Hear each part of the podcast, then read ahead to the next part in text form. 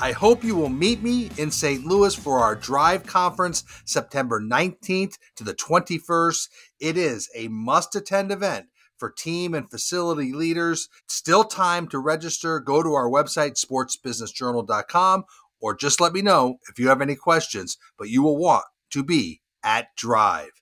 A new day in Ottawa for the Senators as new owner Michael Andlauer and his partners are expected to complete the sale of the Senators Monday today before officially becoming the owner on Tuesday. We'll have more on that tomorrow. And this is your morning buzzcast for Monday, September 11th. Good morning. I'm Abe Madkour. Hope everybody enjoyed the weekend and what a weekend it was. Let's start with the NFL around 1 p.m. yesterday at our office here in Charlotte, I got on YouTube TV, which was set up last week in our office to check out Sunday Ticket. Because, of course, the NFL signed a seven year, $14 billion deal with Google in December to make YouTube TV the exclusive provider of Sunday Ticket. So, no more DirecTV for me in this office. I have said before, I'm technically incompetent but I found it quite easy to use and quite intuitive. Influential NFL columnist Peter King writes in his column today that he felt YouTube aced the test. He said the streaming quality was great. He was watching the quad box feature as I was, and while he praised it, he did wish viewers could choose their own games and not just watch what YouTube provided. He added the sound and the picture were consistently strong. Now, other reports are still coming in, and of course, there are some mixed reviews, but overall, a positive first weekend for YouTube TV. How about you? If you tried YouTube TV for Sunday Ticket, let me know what you felt of the experience. On another front, I thought Alex Smith was great on NFL Sunday Countdown on ESPN. Sharp, informative. He took on different points of view. I also found JJ Watt very strong on CBS's The NFL Today, both new voices in the world of NFL commentary. My favorite feature of the NFL's opening weekend was on ESPN.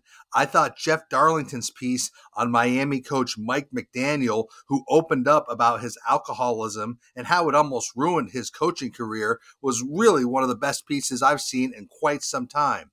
Darlington was filmed going to work with McDaniel at 2:30 in the morning and McDaniel opened up about how he drank every day at various coaching stops along his young career and how it almost cost him his career. Mike McDaniel now, of course, is head coach of the Dolphins, who had a very impressive win yesterday in San Diego. So if you get a chance to watch that piece, try to find it. It is well worth your time. Our Austin Karp will break down the viewership numbers for week one later today on Monday. And it was a rough night to be NBC on Sunday with the Cowboys blowout of the Giants. I'm sure that viewership number will not be as high as network executives had hoped it would. But let's just say it seems the fans are ready for the NFL. The league got off to a very strong start on Thursday night. The Lions Chiefs game on NBC, the kickoff game, it drew nearly 27 million viewers Thursday night. That was up 24% over the Bills Rams opener last year. It was the highest rated program on U.S. television since the Super Bowl in February. Kansas City, not surprisingly, led all markets. Detroit was number two. But Thursday night was a very strong start. We'll see how opening weekend goes. And of course, we have Bills Jets tonight. I won't be able to watch it because I'll be home. And of course, I am still a Spectrum cable subscriber, so no ESPN for me. Don't get me started on that. Let's move on. A colleague questioned me yesterday about why SBJ's Weekend Wrap, which goes out on Sunday afternoon, had so much news about college sports and tennis and not more on the NFL's opening weekend. My response was pretty simple. Those sports resonated and have a lot of buzz. First, we have to start with tennis.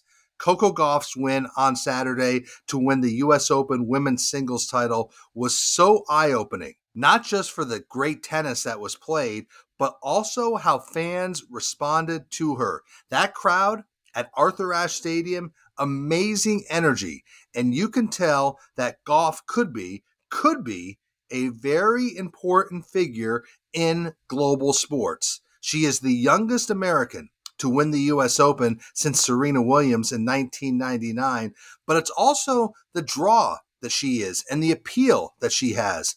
I mean, look at the athletes and celebrities that were in attendance Saturday at the Billie Jean King National Tennis Center. You had Jimmy Butler, who I think spent every one of her matches in New York. You had Kevin Durant, Rich Kleiman, Diane Keaton, Nicole Kidman, Spike Lee, Mindy Kaling, so many others. The USTA's President Suite was jammed with past champions. You had Maria Sharapova, Monica Seles, Tracy Austin, Andy Roddick.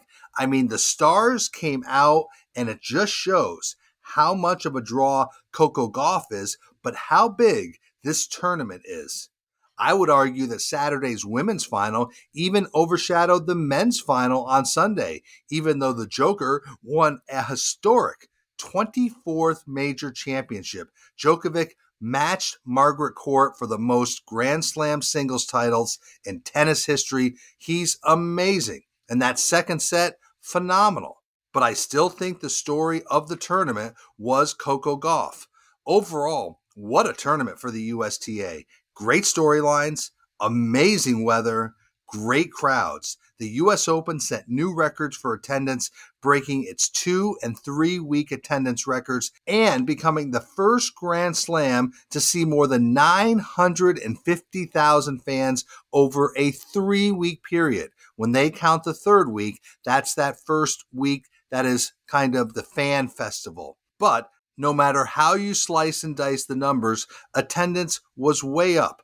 All 25 sessions in Arthur Ashe Stadium were sold out for the second year in a row. Attendance overall up nearly 8% over last year. It was a very, very successful tournament. And on a personal note, it was great to see the USTA dedicate the US Open interview room for Chris Widmaier. Widmaier is very well known. He joined the USTA in 2003 in the communication side. He is currently managing director of corporate communications. I first met him when he was at the NFL in the early 90s, but he has been a steady face and name at the USTA. And so now it is called the Chris Widmaier U.S. Open interview room at the Billie Jean King National Tennis Center. Well done to a true professional. The other big story I mentioned was yes, college football. You had a ton of bold faced names in the sports business in Tuscaloosa for the Texas Alabama game, and the Coach Prime story continues to be one of the most talked about stories in sports. Colorado 2 0. They had more than 53,000 at Folsom Field on Saturday, the largest crowd at that facility in 15 15 years. Yes, 15 years. After the game, Deion Sanders said Colorado's success is having a social impact, drawing more and more new fans to football. And Coach Prime is very good TV, and the networks know it. Both ESPN and Fox Sports will host their competing Saturday morning pregame shows from Boulder next Saturday for the Colorado Colorado State matchup. So again, you see the impact Deion Sanders is having. Staying with college sports, Yahoo Sports' Ross Dellenger reported the CFP has hired Parker Executive Search to lead its search to replace outgoing executive director Bill Hancock. And they have a goal of making a hire before the CFP games begin this year. So it'll be interesting to see the type of executive that the Parker executive search firm is looking for here. Surely they are looking for someone with deep relationships in college sports because running the CFP, wow, that can be a very thankless job. But again, they hope to have a successor to the incredibly classy Bill Hancock before the CFP games begin this year. Let's touch on women's soccer because the NWSL will look to expand by two teams at the conclusion of this season. The league will begin evaluating bids in the fourth quarter of this year. They have retained New York based investment bank Inner Circle Sports to lead this process. Remember, the league is trying to continue the momentum. They, of course, landed a $53 million expansion fee from Sixth Street Partners earlier this year for a franchise in the Bay Area. That franchise, Bay FC, will join Utah, the Utah Royals. They'll begin play as the league's 13th and 14th teams. That'll start in 2024. They will look to bring on the 15th and 16th teams in 2026 and sources expect that one of those openings will be targeted for Boston and bring a team back to the Boston area. Now, talk of expansion comes as the league continues to grow. Attendance for the league is over a million fans. That's a new record for the league. It marks the second straight regular season that they have drawn over a million fans. A couple of other interesting nuggets. 11 matches this year in the NWSL drew more than 20,000 fans. That's nearly triple the amount of last year. The number of games that drew more than 10,000 fans, 42 matches drew more than 10,000 fans. That's a very, very healthy number. And five teams, five NWSL teams, are currently averaging over 10,000 fans per match. That again is a very strong number, and you see the growth in attendance at the NWSL. The league's getting smarter in its ticket sales, but also the league is just more popular. All of this comes as the NWSL expects to announce a new media rights deal before the end of this year. And that will be a very strong indicator on the appeal of the networks in women's sports. And finally, a name in the news. The San Antonio Spurs chief operating officer Brandon Gale is resigning at the end of November after a four year stint that saw the Spurs make some big strides on the business side, including, I would say, growing the team's brand in Texas. I first met Brandon Gale when he was at the Jets. He was also at Facebook, he was at Groupon, and he called his decision to leave the Spurs voluntary. He's taking a sabbatical to spend more time with his family and to recharge.